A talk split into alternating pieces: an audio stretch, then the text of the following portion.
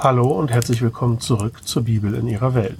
Die Herbstpause ist vorbei. Meine To-Dos sind erledigt und ich bin ein gutes Stück mit meinen Plänen weitergekommen. Eine Folge davon ist, dass die Website umgebaut wurde. Ich hoffe, die Blogs sind jetzt insgesamt wesentlich übersichtlicher.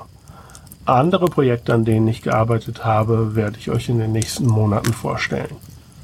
Jetzt aber zur Bibel. Zuletzt hatte sich Josef den Brüdern zu erkennen gegeben. Die hatten es gar nicht glauben können, aber wurden letztendlich doch überzeugt. Dann durften sie ihrerseits ihren armen alten Vater überzeugen. Der fasst jetzt nochmal Mut und macht sich auf den Weg, Josef zu sehen, bevor er stirbt. Es macht sich also die ganze Familie auf den Weg. Jakob hatte eine Begegnung mit Gott im Traum, als er Kanaan das erste Mal verlassen hat. Ihr werdet euch erinnern. Er hatte dann eine weitere Begegnung mit ihm, als er zurück ins Land kam, kurz vor der Begegnung mit Esau. Dieses Muster hält sich auch hier. Wieder begegnet ihm Gott, als er dabei ist, die Grenze des Landes zu überschreiten. Er geht dazu zunächst nach Beersheba, dem Ort, an dem er aufgewachsen ist. Isaak hatte dort einen Altar gebaut.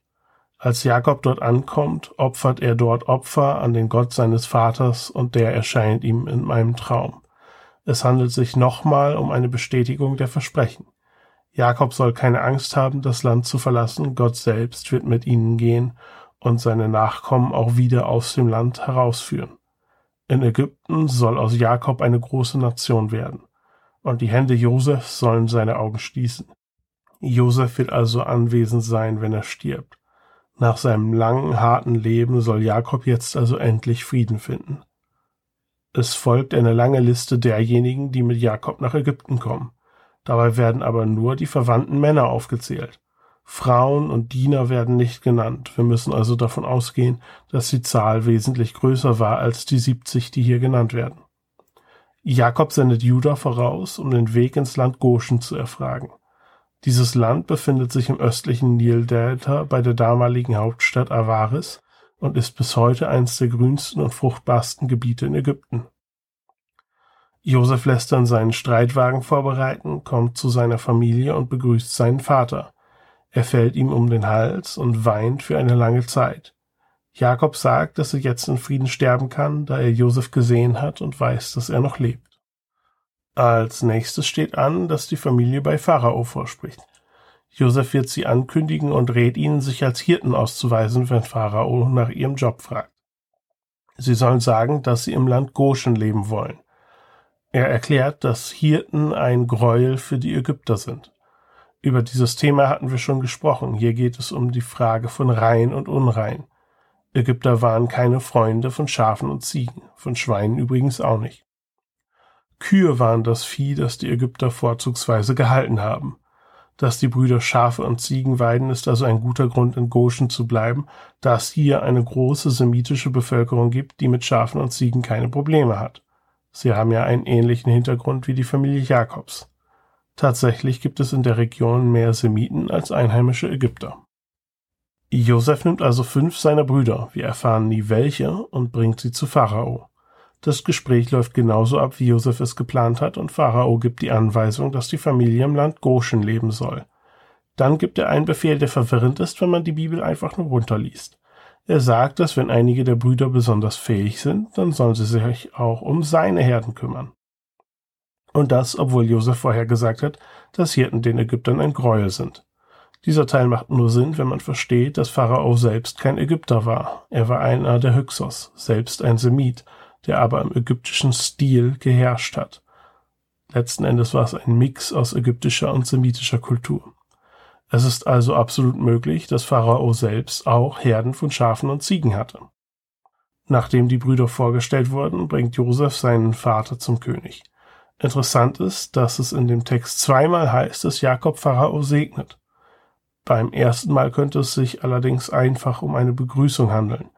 Das zweite Mal sieht aber definitiv wie ein Segen aus.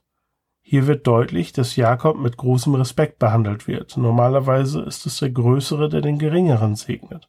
Und in Ägypten war natürlich niemand größer als der König. Warum Jakob diese Ehre zuteil wird, ist nicht klar. Es könnte einfach mit seinem größeren Alter zu tun haben. Sicherlich wird ihm auch Respekt entgegengebracht, weil er Josefs Vater ist.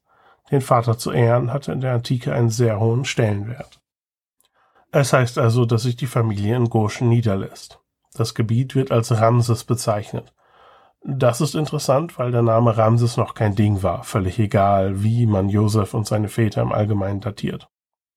Hier zeigen sich weniger die Umstände zur Zeit von Josef, sondern in der Zeit, in der die Texte aufgeschrieben wurden. Für den Begriff Pharao gilt übrigens dasselbe. Der Pharao war zu dieser Zeit noch König von Ägypten. Beide Begriffe waren aber zur Zeit von Mose bereits in Gebrauch, zumindest wenn man ihn so datiert, wie ich es tue. Dann heißt es, dass Josef die Familie dort versorgt. Es ist leicht zu vergessen, aber es gibt im Hintergrund ja immer noch eine Hungersnot. Die unterbricht jetzt auch das Familienprogramm, denn im nächsten Abschnitt erzählt die Bibel uns davon, wie es weitergeht mit Josefs Regierung in Ägypten. Es heißt, dass Josef alles Geld, das es im Land gab, einnahm und es so Pharao gehörte. Gemeint ist hier Silber und Gold. Geld in Form von Münzen oder Papier gab es damals noch nicht. Um zu bezahlen, wurden Silber oder Gold gewogen. Die Wirtschaft konnte damals noch weiter existieren, weil es auch eine Tauschwirtschaft gab. Der nächste Schritt ist damit auch naheliegend. Die Leute bringen jetzt ihre Herden und tauschen die gegen Nahrung. Nachdem sie so alles weggegeben haben, verkaufen sie letztendlich auch noch ihre eigene Freiheit und ihr Land. Sie werden damit zu Sklaven. Auf diese Art und Weise kauft Josef das ganze Land auf, außer dem Land, das zu den Tempeln gehört. Die Tempel wurden sowieso von Pharao versorgt, sie mussten also nichts von Josef kaufen. Das Land an die Regierung, also den König gerät, war damals nicht ungewöhnlich. Normalerweise ist das passiert, wenn eine Familie ihre Schulden oder ihre Steuern nicht bezahlen konnte oder wenn eine Familie keinen Erben hat. Auch dass Leute sich in die Sklaverei verkauft haben, war damals normal. Sie verlieren zwar ihre Freiheit, aber es ist jetzt die Verantwortung ihres Herren, sie zu versorgen. Die Alternative war einfach zu verhungern, weil es damals noch kein Arbeitslosengeld gab. Die Schuldsklaverei war also praktisch das soziale Sicherheitsnetz der Antike. Josef war jetzt also verantwortlich dafür, diese Menschen am Leben zu erhalten. Da auch das ganze Land jetzt Pharao gehörte, wurde daraus allerdings eine dauerhafte Institution. Normalerweise war Schuldsklaverei dieser Art auf eine bestimmte Zeit begrenzt.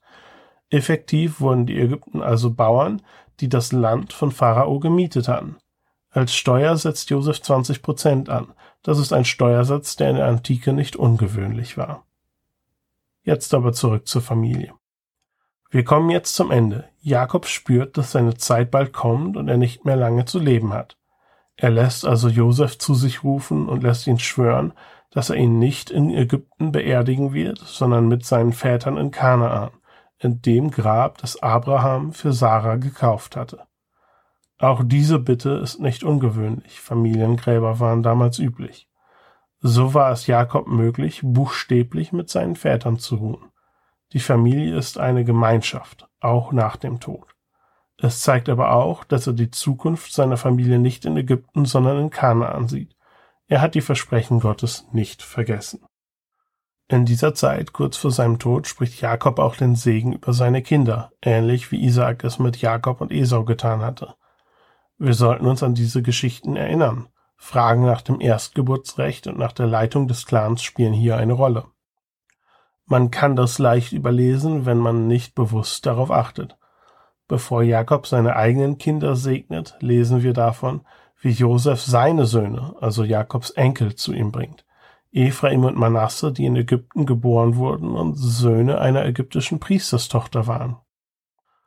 Jakob beginnt hier mit etwas historischem Kontext. Er erzählt Josef und den Jungs von dem Versprechen Gottes. Aus ihnen soll ein großes Volk werden und das Land Kanaan soll ihnen gehören. Dann sagt er, dass Ephraim und Manasse sein sind, wie Ruben und Simeon.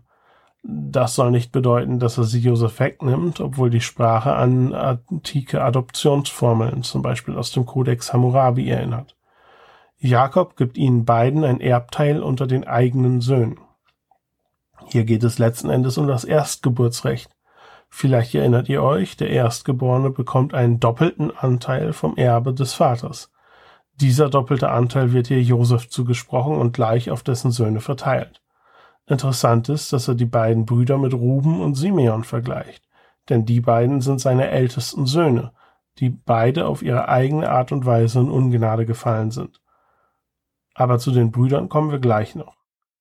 Die Interpretation, dass das Erstgeburtsrecht hier an Josef geht, findet man auch in 1. Chronike 5 wieder.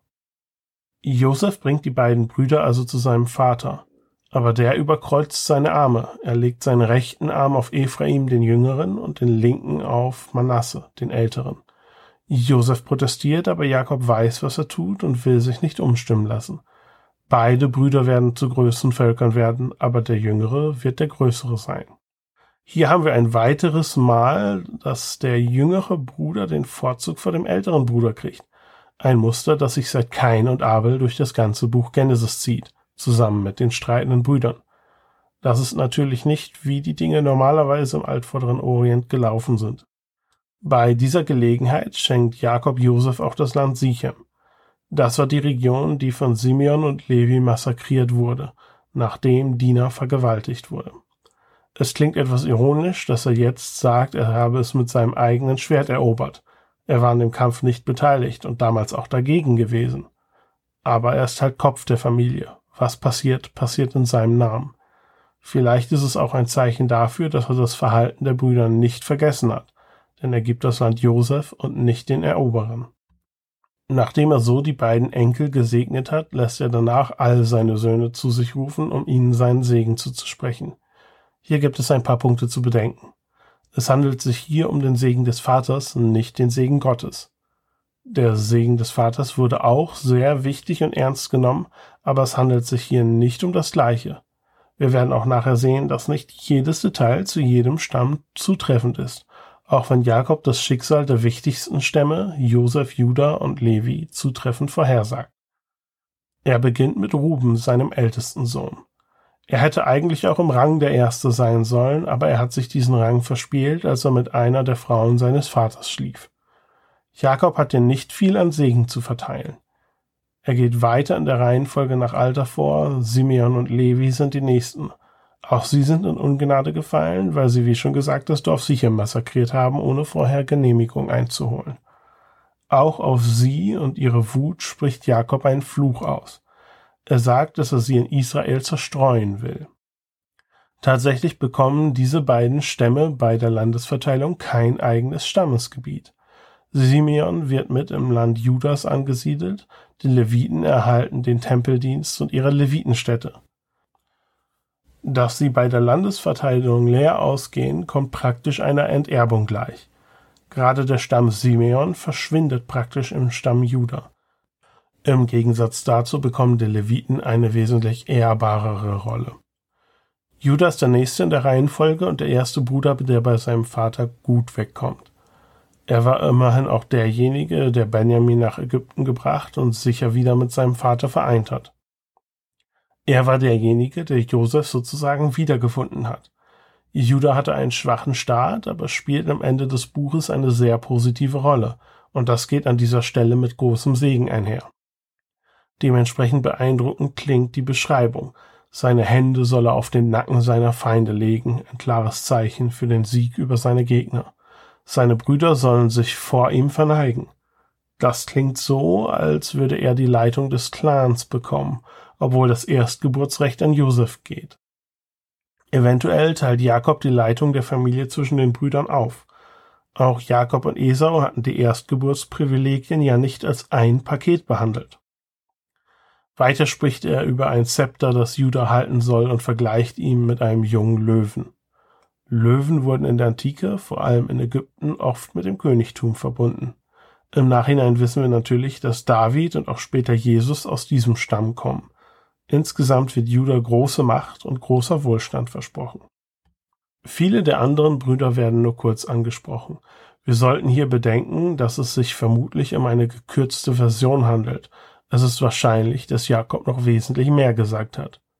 Issachar wird mit einem Esel verglichen, der als stark und belastbar, aber auch als ein sturer Diener galt. Dan wird als Schlange bezeichnet, die den Reiter angreift. Das ist von daher interessant, dass die Pferde in Ägypten damals noch nicht stark genug waren, einen Mann zu tragen. Ein Reiter auf einem Pferd wäre nicht üblich gewesen. Deswegen die Streitwagen. Man merkt an dieser Stelle, dass Jakob weit gereist ist. In Mesopotamien, wo er seine Familie gegründet hat und wo seine Söhne geboren wurden, war die Entwicklung schon weiter und es ist wahrscheinlich, dass sie dort Reiter gesehen haben. Interessant ist noch die Beschreibung Sebulons, der am Meer wohnen sollte. Ein Hafen für Schiffe. Das ist deswegen interessant, weil der Stamm nie am Meer wohnte. Hier haben wir also einen Segen des Vaters, der scheinbar nie in Erfüllung gegangen ist. Josef wird der Segen Gottes im Allgemeinen und großer Wohlstand zugesprochen, aber nicht die gleiche Autorität wie Judah. Nach diesen Segnungen wiederholt Jakob seine Bitte an Josef. Er will mit seinen Vätern beerdigt werden. Bald darauf stirbt er. Josef weint und verabschiedet sich von ihm. Er lässt ihn einbalsamieren nach ägyptischem Brauch. Er wird nicht nur von seiner eigenen Familie betrauert, sondern auch von den Ägyptern. Eine Trauerzeit von 70 Tagen sind fast königliche Ehren, die ihm gegeben werden. Josef geht zu Pharao und erzählt ihm von der Bitte seines Vaters und der erlaubt, dass Josef und seine Brüder nach Kanaan ziehen, um Jakob dort zu beerdigen. Das passiert und es wird kommentiert, wie sehr die Einwohner Kanaans gestaut haben über die große Gruppe, einschließlich der Ägypter, die für eine Beerdigung in ihr Land kommen. Nach der Beerdigung kommt es noch zu einem letzten Streich der streitenden Brüder. Vielleicht erinnert ihr euch an Esaus Mordpläne. Er wollte warten, bis Isaak tot ist, bevor er sich an Jakob rächt. Die Brüder befürchten, dass Josef genauso denkt. Also denken sie sich eine falsche Botschaft von Jakob aus, in der er Josef bittet, seinen Brüdern zu vergeben und sich nicht zu rächen. Dann kommen sie und knien vor ihm nieder. Sie betonen, dass sie seine Diener sind. Wieder kommen Josef die Tränen und er sagt ihnen, dass sie keine Angst zu haben brauchen. Josef lebt danach noch eine lange Zeit in Ägypten. Die Spanne von 110 Jahren galt als das ideale Lebensalter in Ägypten und es gibt regelmäßige Referenzen zu diesem Alter in ägyptischer Literatur. Josef sieht seine Kinder und die Kinder seiner Kinder. In der Antike einer der größten Segen, die man erleben kann. Heute auch nicht schlecht, vermute ich. Als auch seine Zeit kommt, wiederholt er die Bitte Jakobs. Gott wird kommen und euch aus diesem Land herausführen. Nehmt dann meine Knochen mit und beerdigt sie in Kanaan. Das Buch endet mit dem Tod Josefs, der einbalsamiert und in einen Sarg gelegt wird. Meine Damen und Herren, das war Genesis. Ich hatte bei Abraham und Jakob die Struktur in den Block gepackt. Das habe ich jetzt auch hier gemacht. Es ist vermutlich nicht sehr überraschend, dass die Versöhnung der Brüder, über die wir in der letzten Folge gesprochen hatten, im Mittelpunkt steht. Über die Lektionen aus der Struktur werde ich beim nächsten Mal vertieft sprechen. Ähnlich wie bei der Urgeschichte wird es auch hier zum Abschluss einen Rück- und Ausblick geben. In der Folge werde ich versuchen, das Buch Genesis als Ganzes auf den Punkt zu bringen, also zu verstehen, was die Botschaft ist und natürlich, wie die Geschichte weitergeht. Das Buch endet mit einem Versprechen. Eines Tages wird Gott kommen und euch in das Land führen. Fortsetzung folgt. Diese Geschichte ist also noch nicht zu Ende. Für heute sind die Worte von Josef an die Brüder die Botschaft, die ich unterstreichen will. Als sie fürchten, dass er sich rächt, sagt er ihnen, ihr habt es böse gemeint, aber Gott meinte es gut. Das ist vielleicht ein ganz gutes Fazit unter diesem Buch. Die Menschen, um die es hier geht, machen nicht alles richtig. Sie benehmen sich zum Teil katastrophal. Aber trotzdem hat Gott einen guten Plan, den er mit ihnen umsetzen will, und das wird er auch tun. Damit sind wir fertig für heute. Ich bedanke mich mal wieder fürs Zuhören und für eure Geduld während der Herbstpause. Ich bin jetzt wieder mit dem regulären Programm dabei. Die nächste Folge gibt es am ersten Freitag im Februar.